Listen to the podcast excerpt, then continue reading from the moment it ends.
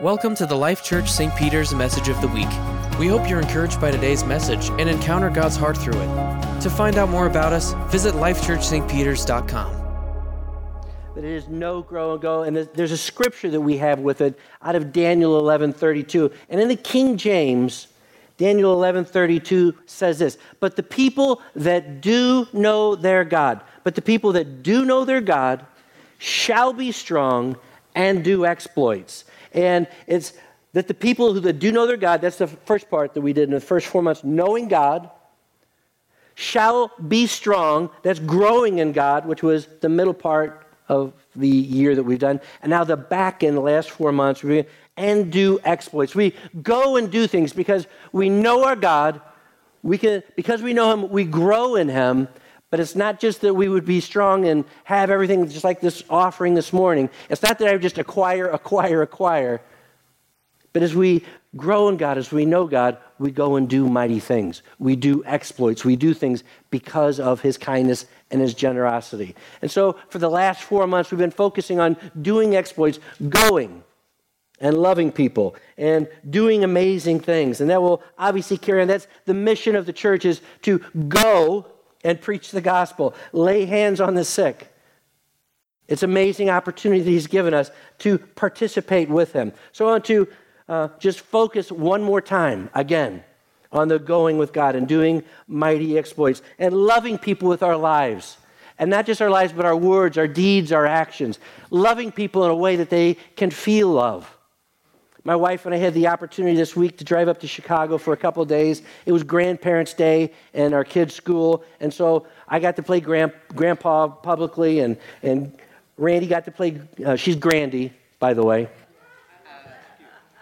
Yeah, she's Grandy, so she got to go Grandy. And it's so fun, you know. We walk into our, our, our my our oldest son's house, and we got three little guys, six, four, and two, or thereabouts. And you know, I'm I'm standing there, and zoom, zoom. And they're all going for Grandy, and I'm like, hey, what about me? I drove, I, they all want to see Grandy, and I, I don't even mention it because it doesn't bother me. I don't understand that grandma thing, but man, they, they love their Grandy. But you know, those kids, they don't want to hug a picture. They don't want to hug a concept. They want to hug grandma. And that's what people in the world are looking for. They don't want just to hug a Bible that they can't understand or can't read. They don't want to just hug a concept, but they want to hug a human being. They can touch and feel and hear and sense. And that's the beauty of what we have in taking the gospel is not just giving them concepts or a scripture, but they can actually hug a person and feel the love of God through you and me. What a beautiful, amazing privilege. We love it. This last week I was thinking, and, and this will touch some, actually, probably many, if not most people in this, in this uh, gathering of people. My dad passed away three and a half years ago. My mom passed maybe nine, ten years ago. But my dad passed three and a half years ago, and holidays are coming. And when you think of holidays, you know, you're thinking Thanksgiving and Christmas and everything. And I, I don't know about you, I'm, I'm, I'm a little nostalgic.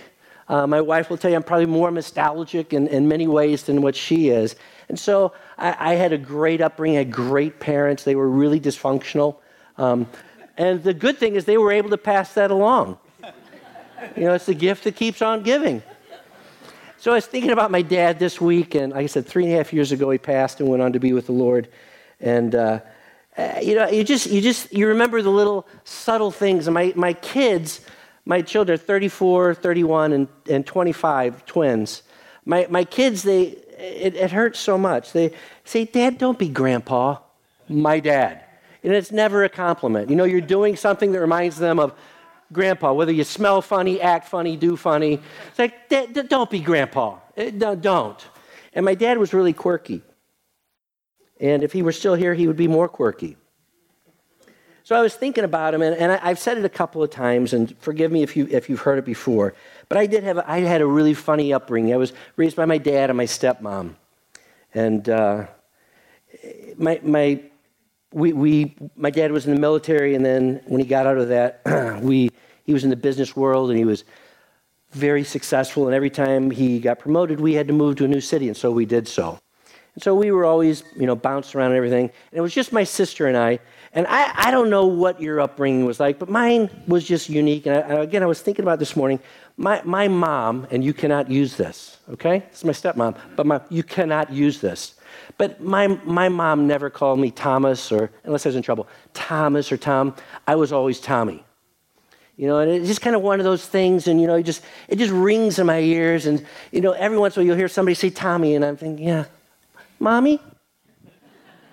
But my dad never called me Thomas. My dad never called me Tom. He never called me Tommy. He, my dad always called my sister and I nicknames. Always, always. We, I, I don't know that I ever heard Tom, Tommy, or Thomas, ever, unless I was really, really, really, really, really in trouble. And my sister, I'm not going to go into because I've, I've mentioned my sister had kind of a has kind of had a troubled upbringing and, and just, yeah. And so my dad gave her nicknames that were not kind. They were descriptive of her from his perspective. Okay, I'll just give you one.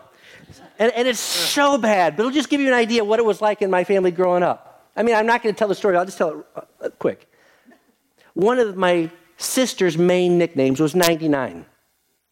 And so my father would call my sister 99 dinner 99 why didn't you clean your room 99 nine, you know that was just her nickname 99 what the heck is that? Well there was a commercial years and years ago for a certain headache for excedrin i think. And you had headache number seven that was a bad headache headache number 19 that was worse headache number 42 but the worst headache was 99 you needed excedrin extra strength. It's a true story.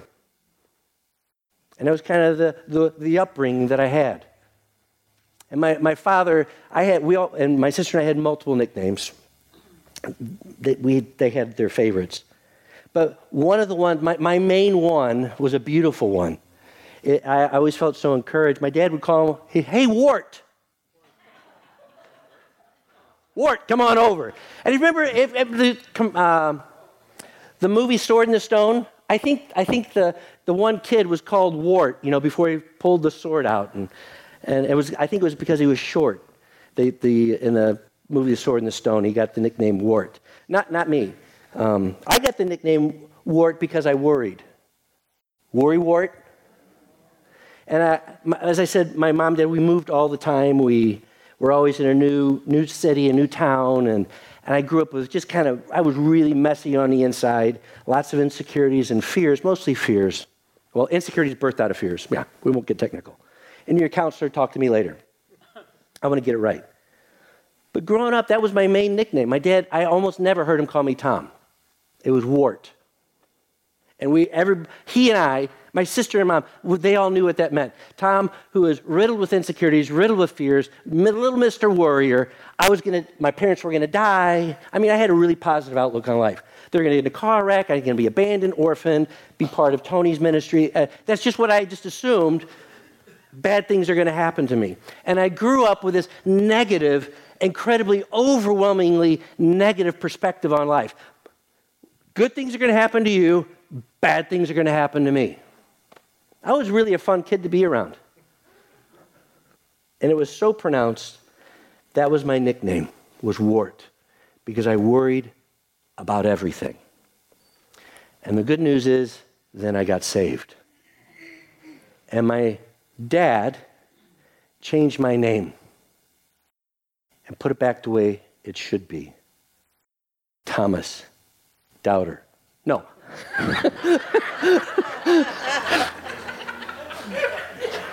so that's not even on my notes. That was just free. I didn't even think about that till just then. Isn't that nice? But I was birthed into the kingdom in the 70s, and I just, I was one of those annoying Christians. I, uh, I became a Christian. I was born again, and I knew everything, and I knew nothing, and I was so excited. Just Jesus loved me so much. I was so excited to be forgiven. I was such a mess. I was 18 just out of high school. And I just knew somebody loves me and somebody accepts me just the way I am. And God just began transforming me on the inside to think different, to act different, to believe different, to understand the scriptures are for me. And the, what the Bible says to me is personal for me. And I can take hold of it and mix it with faith that I don't have to be wart anymore. I don't have to be a natural worrier about anything. In fact, worrying is not a gift that God would bestow on anybody, but He do, does bestow on His sons and daughters blessings.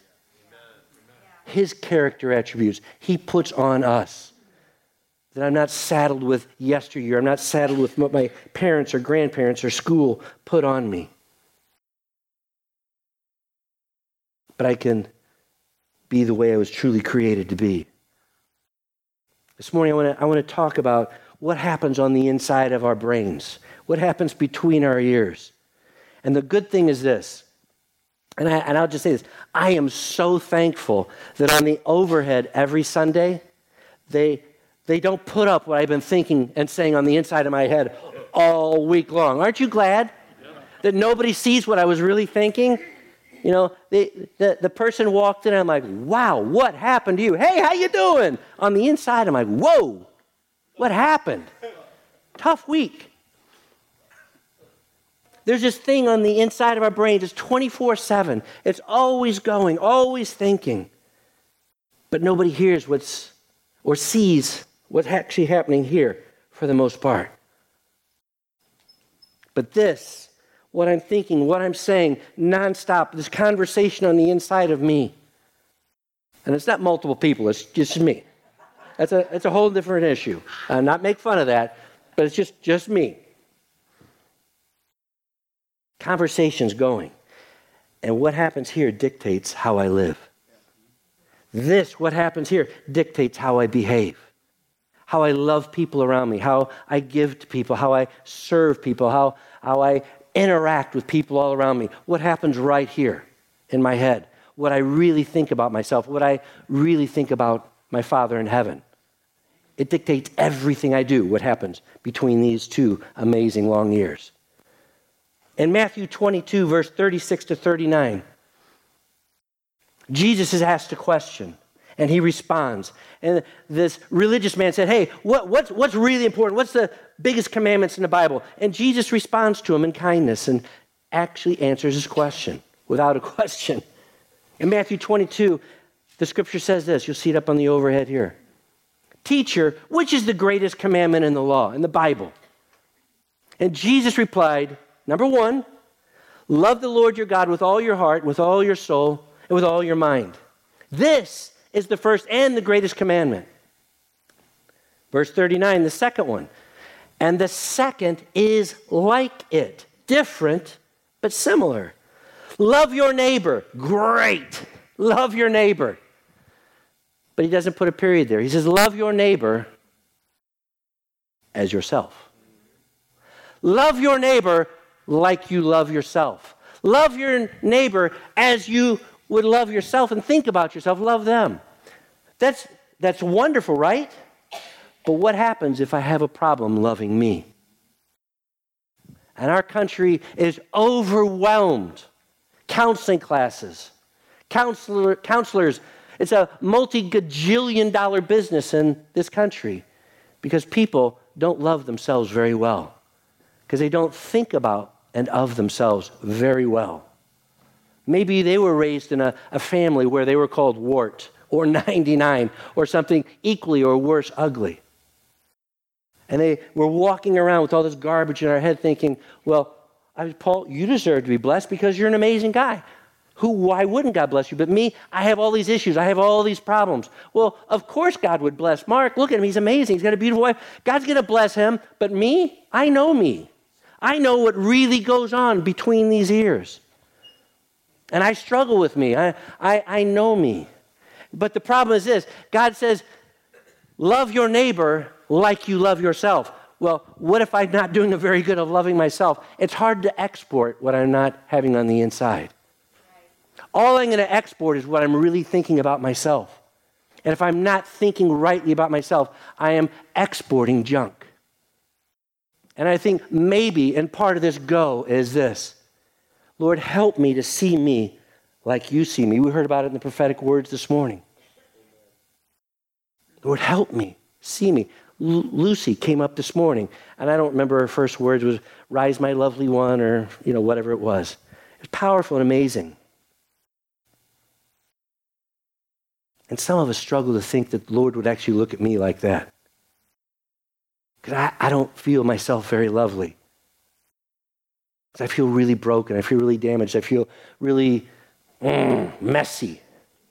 Because I lived a messy life. I, I've been divorced. I, I've been in bankruptcy. I'm not talking about me, I'm talking about you. Sorry. We've got all these issues, all these insecurities, all these fears. And the Lord says, the second greatest commandment is love your neighbor like you love yourself. What if I'm not doing a very good job with myself? It's hard to do great exploits for God and give away love if I can't receive love, if I don't understand His love for me, how He really looks at me. Damaged me, little old me. It's really quiet. Loving your neighbor as yourself, it presupposes that I love myself well. That we live, that we love ourselves really well. It's difficult to love my neighbor if I struggle loving myself. This morning, I just, I just want to give out a couple of keys. Mindsets change, mindset changes. And I, and I will just, I'll be really honest with you. I so struggled with how I viewed myself. And it's been, I would say for me, a lifelong challenge that I would view myself the way my Father in heaven says he views me. I struggle and have struggled at times that he would really believe from me what he really says about me. Again, no problem it's about John Block or Audrey or Rich. No problem. It's about Robin. They're lovely, amazing people. The problem is, I know me, and I know what I'm really thinking. I know what I'm really feeling. It's such a challenge for so many people. And I will say this that if my wife were sitting here, like I said, she's back with the kids this morning, she would tell you this is the 39 years that we've been married, this has been one of the biggest challenges in our marriage because my wife was raised in a really healthy environment, really stable family. She knew, she, she was just, it was just, she, I love my in laws. They've gone on to be with the Lord. Amazing. And so it's not nearly as big a challenge for her as it's been for me over many years. But all I can say is this God has changed me so much. He's changed me so much from the way I was. John Block knew me 39 years ago. We worked together for a few years, right next to each other, like as close as. Close as a spitball. Close as a spit. Ooh, sorry, there's a bad memory. I worked right next to John Block for years. Uh, yeah. John was a Christian, and I was in process. And John knows what I was like. Jim Kopp knows we were friends way, way, way back when, 39, 40 years ago. Rich Suntag, he's a horrible baseball player. Um, I loved hit, hitting against him. He just lost that ball, crush. But there's people in your life who knew what you were like. And sometimes when people meet you, they think, man, you're this, your marriage looks great, your relationships look great, or you seem to have it all together. You should have seen me then. And other people who are like, man, you're such a mess. You should have seen me then. this is the new and improved. this is all gussied up. This has got a shine on it.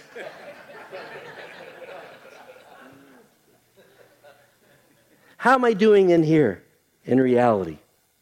What am I really thinking about myself? What am I saying about myself, to myself?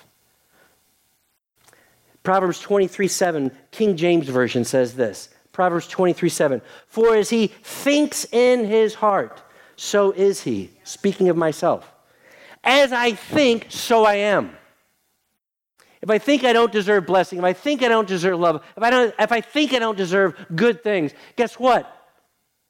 It's almost impossible for me to receive it. That's why the Holy Spirit wants to come and re educate and reconfigure my understanding so I understand it's nothing about what I do, it's nothing about performance. He just simply loves me. Just the way I am. Not the cleaned up version of Tom. The way I am with all my issues, all my attitudes. He loves me. There was a, a wonderful pastor years ago Many people will, in this room, the older folks will remember this guy's name, Jack Hayford. Wonderful pastor, author. And he, he had a quote, and he said this How would I treat a friend? How would I treat a friend who lied to you as often as your fears do? I don't know if we can get that up on there. How would I treat a friend who lied to you as often as your fears do? It's what's going on in here. Why would I want to why would I love myself if my fears are dictating everything I think about myself, all my insecurities? Why would I love myself? I wouldn't have a friend like that. It's our inner speak is so important. Our inner conversation is so important, especially if we're called to love the world. If I'm struggling still with myself, I looked it up on, I Googled, so it's got to be true inner speak, and it, it, it threw up this phrase mental dialogue, mental conversation. And the definition went like this inner speak, mental dialogue, an internal monologue, conversation, ongoing, also called self talk or inner speech, is a person's inner voice, which provides a running verbal monologue of thoughts while they're conscious. It is usually tied to a person's sense of self. And this country is overwhelmed with counselors, psychiatrists, psychologists, self help books. Overwhelming, huge industry because people struggle with this what I really think about myself. Really come to peace with who I am. And there's, a, there's phrases like, oh, this person, they really seem confident. They really seem comfortable in their own skin. Anybody ever heard that? Anybody know people like that? And they're not just the salesmen of life, saleswomen of life? But when you get past all the, the morass, all the external peripheral things, and you sit down with somebody and you just find they're really comfortable in their own skin. I, I my wife, Kim Josar, is one of our friends, and we, we, we love her. And it's just, you know, I know she has her own things. She has her own deal, because we all have our own deal. But just meet people who are just comfortable in their own skin. They're just confident in who they are in Christ. I don't know all of her story. I don't know all of John Block's story. I don't know all of Mike Smith's story. But just meet people who are, are comfortable in their own skin. And how, how did they get there? And I want to touch on that this morning. It's internal discussions that we all have about ourselves. Here's a, a simple question. If, you, if you're comfortable doing this, just close your eyes for just a second. I'm not going to come and hit you. Maybe somebody will give you 20 bucks. You won't know who. In the morning when you wake up, in the morning, first woke up, and you step into the bathroom in your house and you look into the mirror, eyes still closed, you're not looking at what anybody else looks like. You step in the bathroom, look in the mirror, what goes through your mind typically in the morning? We're not allowed to swear at church. Not allowed. What do you really see? You can open your eyes again. For many of us, say you're over 40, over 50, over 60, over 70, it's real easy to get taken by all the things that are not. It's real easy. Wow, ooh, ooh, too many bread rolls. Ooh. moment, on the, moment on the lips, forever on the hips. Uh, it, it's a Weight Watcher slogan. I heard it. Yeah, you write that down. Give it to Mrs. Weight Watcher, whatever her name is typically our eyes are drawn to all those things, the imperfections, the unlovelies. And most people don't walk in front of the mirror, whoa, hey, yeah, photo. most of us are like, oh, ooh, diet time. Or how much does that wrinkle thing, those creams, do they really work? What would happen if I had that hair back? Oh, I need to dye some of that. It's bleeding through. You know, what do we really think? Most people, honestly, most people, when they walk in to the mirror in the morning, they don't go, whoa, stunner. stunner, stun, stunner. Hey, look, don't, you're going to mess it up. That's not most of us. But guess what happens as soon as you open your eyes while you're still in your bed? Your Father in heaven says, That's my child. Perfect and lovely and amazing. I love just the way they are. I love them. The hair, the shine, those wrinkles, those age things. There's a reason why they're there. I've given you the opportunity for life. You're still breathing. Yeah, you got some smile lines. We'll call them that. Some of us, he just says, Oh, my son, you're well rounded. But we have a dad in heaven who looks at you. Zero, zero focus on imperfections. Because his 100% love and acceptance towards you, just the way you are. What would happen if I began living life like that? Most of us, most people I find in life, most people, they really don't struggle with pride and arrogance. Most don't. We've all, we all know those one or two people who do. Nobody here. Most people don't struggle with arrogance. It's a really bad self speak is their problem. They don't believe what their Father in heaven says or what the Bible says about them.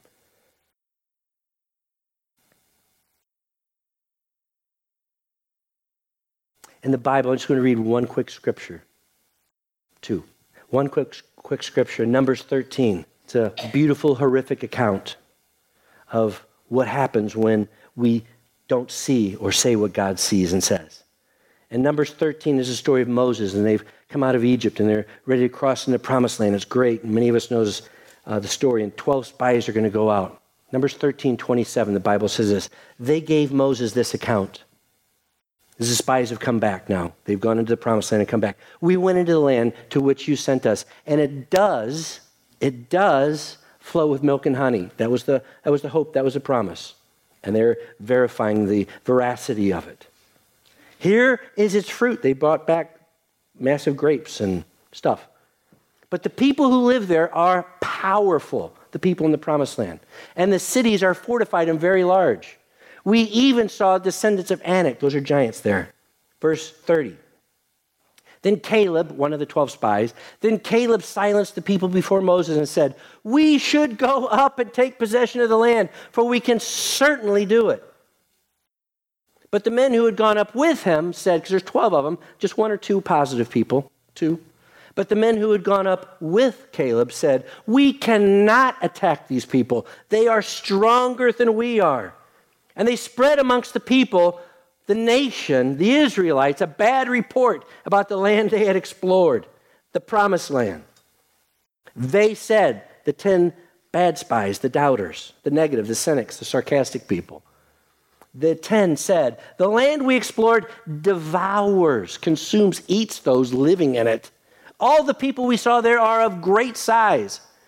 We saw the Nephilim, giants. We saw the Nephilim there. The descendants of Anak came from the Nephilim. And here's the 10 spies report. This is why they saw we can't do it. It's too big. The giants are too much. And this is the reason why. Inner speak happening right here we, 10 spies, we seemed like grasshoppers in our own eyes. Not in their eyes, in our own eyes. Grasshoppers. It's going to take giant killers. We're grasshoppers. That's how we view ourselves. We seem like grasshoppers in our own eyes. And guess what? Surprise, surprise. And we look the same to them. We can't do it and 2 million people died because people had a 10 had a really bad understanding of who they were and what they were. We're little, we're tiny, they're huge, they're great, they'll kill us. And 2 million people died because of poor understanding of who they were. Because these are God's kids and they've been promised the promised land It's for years. Go take it, it's yours. But 10 people said, I'm a mess. How can I beat somebody big like that? And they did surely die and they died by their own words. For many of us, for many people, for me, you possibly. When I look at my bank account, when I look at my savings account, when I consider my future, when after I go talk to my doctor, whether I'm in the wilderness or in harsh times, when I look at certain family members, when I look at my age, my weight, my circumstance. How many of us come to the conclusion of this? I don't care what that looks like, I'm blessed. I don't care how old I am, I'm blessed. I don't care how much money I have in my account, I'm blessed. I don't care where my kids are right now. I believe the promises of God are yes and amen for my kids, and they are coming. They're coming. How many people look into the mirror of our soul and go, I've made such a mess as a parent. I failed as a dad. I failed as a mom. No wonder my kids are where they're at. And we simply agree with the enemy who condemns, convicts, and sends us to the court of justice. My kids are a mess because of my bad choices. My kids are a mess because I've messed up. My money's not going to make it. I don't know how we're going to do it. My house is, my car, my hair. So many young people, I laugh at this because I was the same way. But now I don't have to worry about some of this. Have you ever noticed this is just a this is a male phenomenon happening right here, a male understanding, okay? As I listen to women speak, having nothing to do with the beautiful lady named Randy. Just a simple observation, not a gross generalization, just an observation. How many women do I know who have brown hair want red hair? If they have red hair, they want blonde hair. If they have straight hair, they want curly hair. If they have curly hair, they want straight hair. Me, I just like some. Shame off you. So many people so discontent with what they have. I wish I weighed this. I wish I looked like this. And God's made you fearfully and wonderfully, designed by heaven. Some sleek models, some Cadillacs. So many people just, I'm too short, I'm too tall, I'm too skinny, I'm too fat, my hair is short, it's too curly, my face, look at all these things. Rather, I look at my, my father and I hear what he says. And he says, Son, Tom, Proverbs 18 21. The Bible says this the tongue has the power of life and death, and those who love it will eat its fruit. The tongue has the power of life and death. What I say about myself, it has an effect. It's hard to love somebody else when I'm saying what I am about myself. If I want to start seeing people saved, maybe I need to have some more internal salvation in my mind, agreeing with the Word of God. Identify the lie and replace it with the truth. My wife and I were looking at Facebook. I try not to. She forces me. and we're just reading a, a, a posting by a, a, lovely woman from this church, and she, she had identified a, a lie in her life. Why, why am I feeling so negative? Bad, bad, bad, bad. And she went back and identified a lie that she'd believed in the beginning of the morning. It was like, identify the lie and replace it with the truth. I'd love to show you a, a video this morning. It's only two minutes long. Can you take a video that's two minutes long? And here's the thought I love sports, so please forgive me. It's kind of a sporting thing. It's okay. If you don't like sports, it's okay. Jesus still loves you. In 1980, in the Olympics in Lake Placid. Yeah, yeah baby. Big moment, big moment. He had a bunch of college kids, and they they were a conglomeration from all over the country. They hadn't played together very long, and they were just a disaster. And they were coming up against the most powerful team in the world, the Russians. It was a USSR at that time. And the Russians dominated professional hockey players in North America. And these are just a bunch of college kids thrown together. And three days before the Olympics began, the Russians just smoked the Americans 10 to 3, which is like losing a football game 100 to 3. Just smoked them, destroyed them. And the Americans had a chance, a bunch of college kids against these old 30, 35 year old guys, grizzled veterans, toothless, hockey, beautiful. And it was a guy, the coach of the Americans was uh, uh, a guy from Minnesota named Herb Brooks. He was their coach, and we're going to watch a video played by uh, Kurt Russell. And it was the coach coming into a locker room. And again, the Americans just just been destroyed by the Russians, and they did not believe in themselves. We're going to get killed. How bad? Can we keep it under 10 this time? The only problem is this coach actually believed these kids could do something. The miracle, it's impossible. It'd be, it'd be like Fort Zumwalt going up and, and beating the Patriots. Please, Jesus. I wish Heather was here to enjoy that. Yeah, anybody to beat them 100 to nothing. Oh, we hate the Patriots. It's okay. But Fort Zumwalt, north, southwest, there's no chance they're going to beat the New England Patriots. It just can't happen. That was kind of the equivalent of the U.S. college kids going up against these Russians. And the kids were, the game hadn't even started yet, and the kids are in the locker room. Moreau spent, we're going to get killed out there. It's on national TV. We're going to get wiped out. But there was one person in the room who actually believed they could win. Can we hit it, please? Great moments are born from great opportunity. And that's what you have here tonight, boys. That's what you've earned here tonight.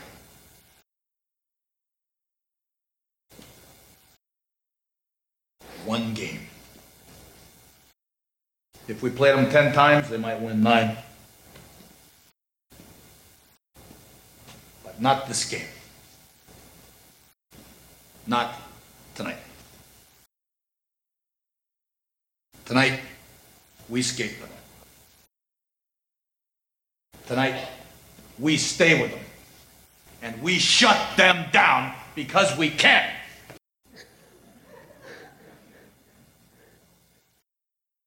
Tonight, we are the greatest hockey team in the world.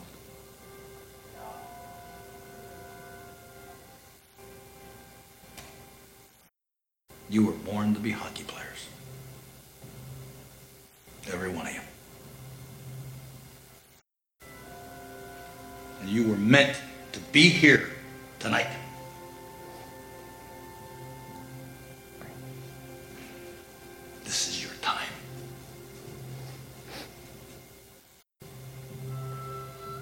Their time is done. It's over. We had to stop it there. It went on for another 20 minutes. He got a little salty. It's a hockey locker room. That night, these college kids, this group of nobodies, beat the best hockey team in the world four to three. Mike Eruzione scored the fourth goal. It was, it was called the miracle on ice. It was impossible. Fort Zumwalt just beat the New England Patriots for the Super Bowl. It can't happen. It happened. I wish I had Coach Herb Brooks in my room every morning as I looked into the mirror. Not this day. Tom, you're gifted. You're anointed. You're forgiven. You've been set free. Great opportunity. You have one life, this life. How are you going to spend it? Are you going to believe the lies of what your family, friends, the world, yourself believe and say about yourself? Are you going to believe what God says about you? You have one day, one opportunity to make a difference. The world is dying for you to believe what God says about you. So you can give away the belief that you have that you could actually believe for someone else and tell them God cares. You should have seen me before. You'd be amazed what God has done in my life. There's a beautiful story. I'm not going to go into it this morning. Many of you will know it. It's an account of a woman who had been uh, bleeding. She had an, an issue, uh, a, a, um, a, a, horrific illness where she was bleeding externally for 12 years. And so she spent everything she could for the doctors, and she only got worse. But she heard about this man named Jesus. And it says in the scripture, she said to herself, in herself, her internal speak, she said to herself, If I only touch the hem of his garment, if I only do this, I'll be healed. She said, faith and believing for herself. If I do this, what would God do? I believe I've touched him, I'm going to be healed. She went up with audacity, with courage, with horrific consequences if, if she got found out. We won't go into all the religious laws of the day, but she can't do what she was about to do but she simply believed God could do something for her. For her. after 12 long years of suffering. What about your situation? What about your child? What about your finances? What about your health? Could God do something with you? He's simply looking for an audacious group of people who will simply say, I believe a miracle can happen in my life. I'm not going to be subject to doubt and unbelief any longer. Why not me? Why not now? Why not in my life? Why not my kids turned around? Why not my health turned around? Why not this day? I'm going to believe what my Father says about me. I'm blessed. I'm overwhelmingly loved. I'm the apple of his eye. I am more than a conqueror, the Bible says. Not just a conqueror, I'm more than that. That's a whole message in and of itself. Could we all stand up, please? Holy Spirit, I thank you for what you have said about me. That the final verdict wasn't what my father called me. The final verdict wasn't what my friends said about me. My, the final verdict isn't what I say about me. The final verdict and the truth is what you say, Heavenly Father. And Father, in spite of my feelings, in spite of my bank account, in spite of my health, in spite of my doctor's reports, in spite of what my kids are going to say at Thanksgiving, in spite of all the things, Lord, I simply want to step back into your arms. The simplicity of devotion, of love. To simply believe what you say is true in spite of what I'm feeling. To simply say yes to what you say in spite of what I'm thinking. Holy Spirit, I, I give you full rein to work in my mind right now, to work in my heart to change me. I don't want to go to my grave negative. I don't want to go to my grave as Miss Cynic or Debbie Downer. That's not my lot in life. That's not why you called me for purpose. I'm, I don't want to be one of the 10 spies. Said I'm a grasshopper in my own eyes. Of course I'm going to lose to them. But Father, as a son, as a daughter of the Most High, a royal priesthood called by name, chosen by name, by the King of Kings, to make a difference, to say yes to what you say. Father, I'm going to start embracing your word and believing the truth of what you say. I'm going to commit it to memory. I'm going to say it again. If I've done this a thousand times, here's a thousand and one, God. A thousand and one. If it's failed all these times, I will yet touch the hem of your garment and believe that my life can change and will change because of your power, not mine. But I can have the courage to say yes and believe again.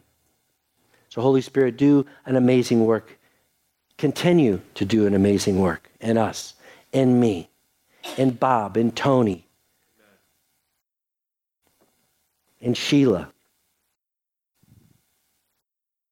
in Audrey, in Roberta, and Melissa, and Brian, and Dave. Here I am, Lord. Help me. I, I, I let go of that old way of thinking one more time. And I'm going to press in to touch the hem of your garment to believe what you say, to say yes to you. Help me, Holy Spirit. I need your help. I'm a, I'm a believer. That's what the Bible calls me. I'm a believer. My disposition is now to believe what you say. So thank you for changing me. Thank you for hope. Thank you for a fresh start. Holy Spirit, I'm here for a fresh start today that I can love my neighbor as myself because I'm changing now. And continue the process in Jesus' name. Amen and amen. If you prayed the prayer to get to know Him today for the first time, tell somebody before you go. If you struggle with all this stuff on the inside, I can help you. I can help you. Come see me. I have a whole bunch of what the Bible says about you. I'd love to give it to you. Just declarations over yourself. If you want somebody to pray for you, we have a prayer team. And again, here's the thing it's not to say, oh, I have all these problems. Help me. How, this is your prayer and coming forward. I want to stand for the truth of words, God's word in my life. I don't want to regurgitate the same problems that are there yesterday. Pray for me. How do I go forward and change? Does that make sense? So have somebody come on up. Let somebody pray with you and stand with you. Be blessed in Jesus' name. Thanks for checking out the Life Church St. Peter's Message of the Week. For more podcasts and additional information, visit us at lifechurchstpeters.com.